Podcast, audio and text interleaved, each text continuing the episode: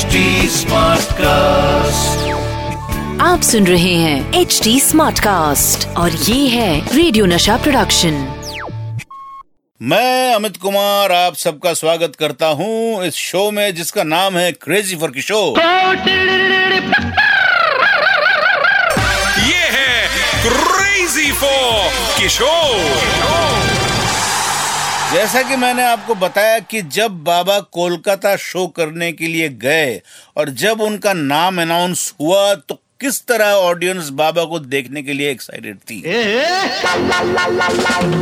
बाबा को हेमंत कुमार जी ने स्टेज पर इंट्रोड्यूस किया और जैसे ही बाबा स्टेज पर आए सभी ऑडियंस अपनी अपनी जगह पर खड़े हो गए और बाबा को चेयर करने लगे। बाबा तो बस स्टेज के कोने में खड़े थे। जिस तरह ऑडियंस ने बाबा को स्टैंडिंग ओवेशन दिया उसके बाद तो बाबा जैसे सुपर रिचार्ज हो गए। हम सबको रियलाइज़ हुआ तब कि लोग किशोर कुमार को कितना प्यार करते हैं। बाबा ने ऑडियंस के इस प्यार का बहुत शुक्रिया अदा किया और बंगाली में एक गाना गाना शुरू कर दिया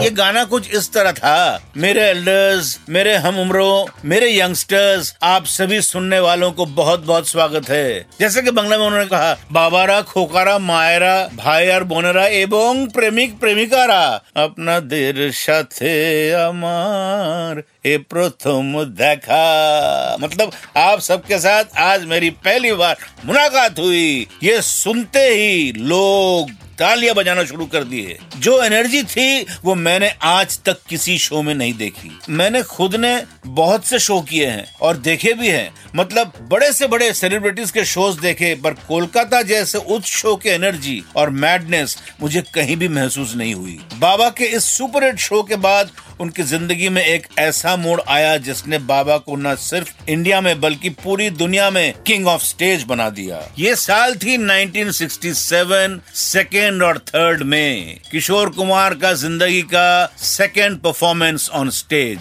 बाबा को न सिर्फ़ इंडिया में, बल्कि पूरी दुनिया में किंग ऑफ़ स्टेज बना दिया।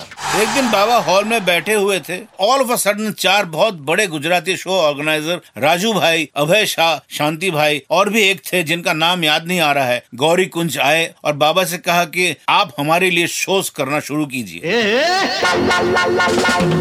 कोलकाता के शो के बाद बाबा के अंदर से जो स्टेज फ्राइट था वो बिल्कुल निकल चुका था। इसीलिए बाबा ने भी शोज़ करने के लिए हाँ कर दी। बाबा ने इन ऑर्गेनाइजर्स के साथ कॉन्ट्रैक्ट साइन किया जिसके हिसाब से बाबा को हर शो के लिए उस जमाने में दस हज़ार रूपए मिलने लगे। आज से कुछ पचास साल पहले की बात कर रहा हूँ मैं। आज से पचास साल पहले दस हज़ार रूपए की वैल्यू बहुत होती थी दोस्तों। फिर क्या? बाबा ने पूरे Maharashtra, Gujarat, Bengal all over India में शो करना शुरू कर दिया और ये सभी शोज़ हाउसफुल हुआ करते थे। बाबा ने जब रेगुलरली स्टेज शो करना शुरू कर दिए थे तो जब कभी भी मुंबई में स्टेज शोज़ उनका होता था तो वो होता था षणमुखानंद हॉल में।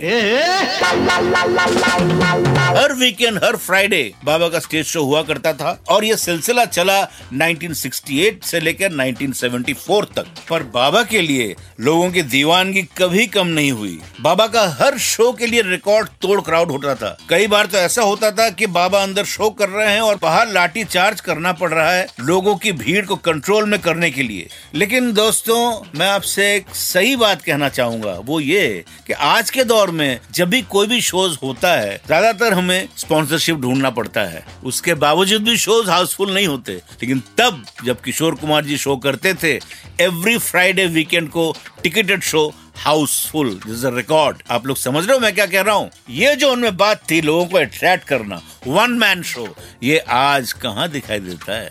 The main reason for doing this shows was income tax पीछे पड़ गए थे, बेचारे बाबा के एरियाज़ बहुत थे, इसीलिए हाँ जो भी रुपए उनको मिलते थे, उसमें से हाफ़ पैसे इनकम टैक्स को चला जाता था।